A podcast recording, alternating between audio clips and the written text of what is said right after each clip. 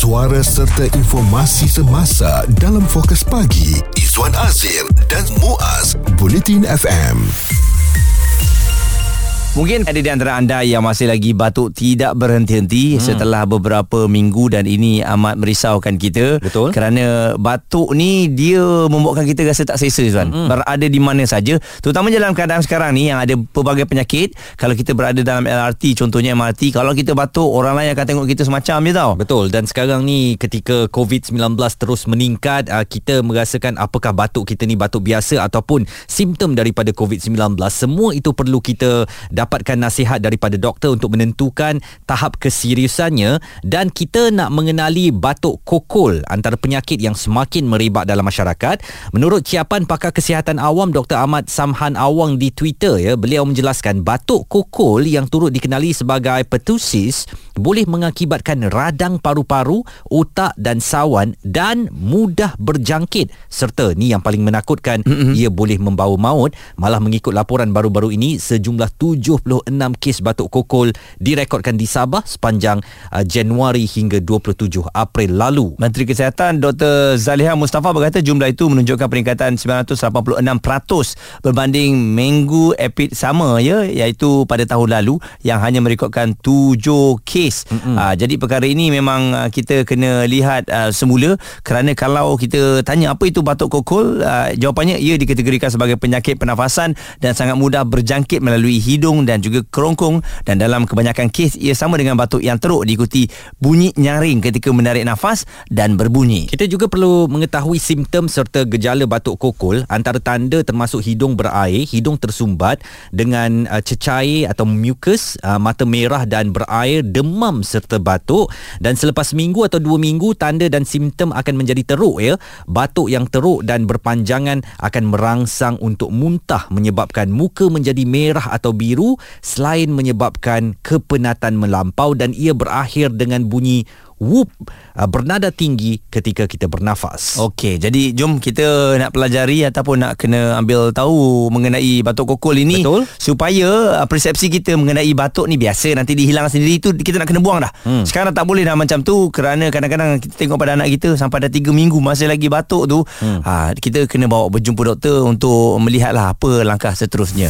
Isu terkini dan berita semasa hanya bersama Izwan Azir dan Muaz Bulletin FM. FM. Ancaman wabak batuk kokol dan Kementerian Kesihatan telah merekodkan sebanyak 132 kes pertussis atau batuk kokol di negara ini setakat 28 April lalu dengan melibatkan dua kematian. Itu kata Menteri Kesihatan Dr. Zaliha Mustafa yang menjelaskan jumlah itu menurun berbanding tempoh sama 2019 di mana mencatatkan sebanyak 495 kes dan daripada 132 kes dilaporkan 89 adalah warga negara manakala 40 tiga kes lagi bukan warga negara. Dan kalau dilihat dari segi peringkat umur, ya siapakah yang boleh terkena dengan batuk kokol ini?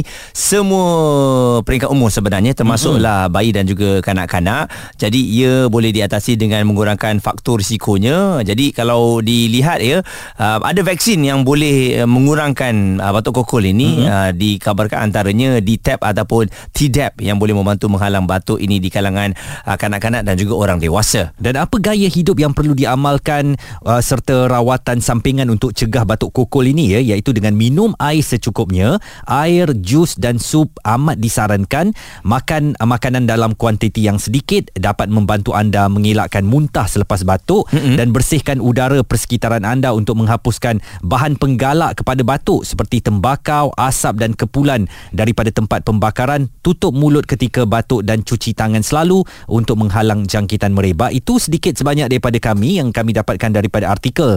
Tetapi ada elok juga Muaz kalau kita dengarkan sendiri uh, daripada pakar uh, ONG iaitu Maternal Fetal Medicine di Hospital Tunku Azizah Kuala Lumpur, Dr. Muniswaran Ganesham yang menjelaskan dengan lebih lengkap lagi mengenai wabak batuk kokol. Golongan dewasa biasanya tidak mempunyai risiko pertasis yang serius tapi mungkin mempunyai simptom-simptom seperti demam, batuk, selsema keradangan mata.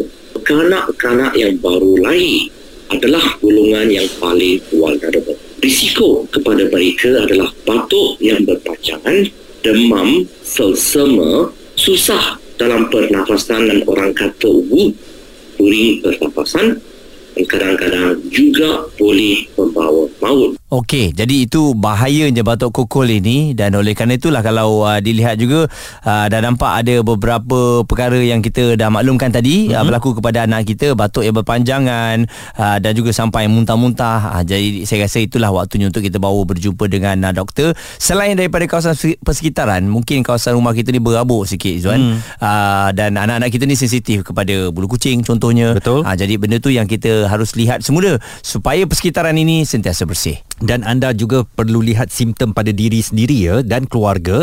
Kalau dah rasa batuk-batuk tu jangan ambil mudah ni batuk sahaja. Uh, ambil ubat daripada doktor makan dan berehat mungkin akan sembuh. Kalau ada beberapa simptom yang mengarah kepada batuk kokol segera dapatkan bantuan doktor uh, dan nasihat untuk rawatan lanjut. Fokus pagi Izwan Azir dan Muaz. Komited memberikan anda berita dan info terkini Bulletin FM Waktu ini kita nak kongsikan juga mengenai kesihatan kita ni. Sebab uh, bila waktu hari raya ni banyak rumah terbuka. Mm-hmm. uh, bermula dengan minum air sejuk uh, makan yang tak dijaga. Akhirnya batuk dan batuk ini berpanjangan. Batuk kokol yang kita fokuskan pada hari ini. Saya rasa uh, bila harus berjumpa dengan doktor itu mm. persoalan mm. kita kan. Adakah batuk berpanjangan? Contohnya kalau batuk dan juga berserta dengan muntah saya rasa masa tu dah memang kena berjumpa dengan doktor. Dan Muaz katakan tadi ada vaksin yang boleh mengatasi masalah batuk kokol ini. Kementerian Kesihatan sebenarnya sedang meneliti keperluan pelaksanaan pemberian vaksin kombinasi tetanus uh, diphtheria pertussis atau TDAP kepada ibu hamil sebagai usaha untuk mencegah pertussis atau batuk kokol. Uh, Menteri Kesihatan Dr. Zaliha Mustafa berkata pemberian vaksin tersebut ya bertujuan melindungi bayi bermula dari dalam kandungan sehingga bayi dapat melengkapkan dos prima vaksin kombinasi enam serangkai seperti yang tertakluk dalam jadual imunisasi kebangsaan dan katanya kebanyakan kes pertussis atau batuk kokol dalam negara adalah dalam kalangan bayi berumur kurang daripada 5 bulan yang belum mencapai tahap imuniti optimum kerana masih belum lengkap uh, 3 dos prima vaksin batuk kokol. Okey, uh, kita ada Fikri Hasan memberikan pandangan mengenai ancaman wabak batuk kokol. Apa yang korang perlu anda kata kalau korang suspek korang ada benda ni? First of all, pastikan diri korang telah vaksin dengan vaksin pertasis tersebut. Anda kata kalau masa kecil korang tak ambil, sekaranglah korang kena ambil. Kedua adalah terus dapatkan rawatan kata kalau korang ada simptom-simptom tersebut sebab dia disebabkan bakteria so dia boleh beri rawatan dengan bagi antibiotik.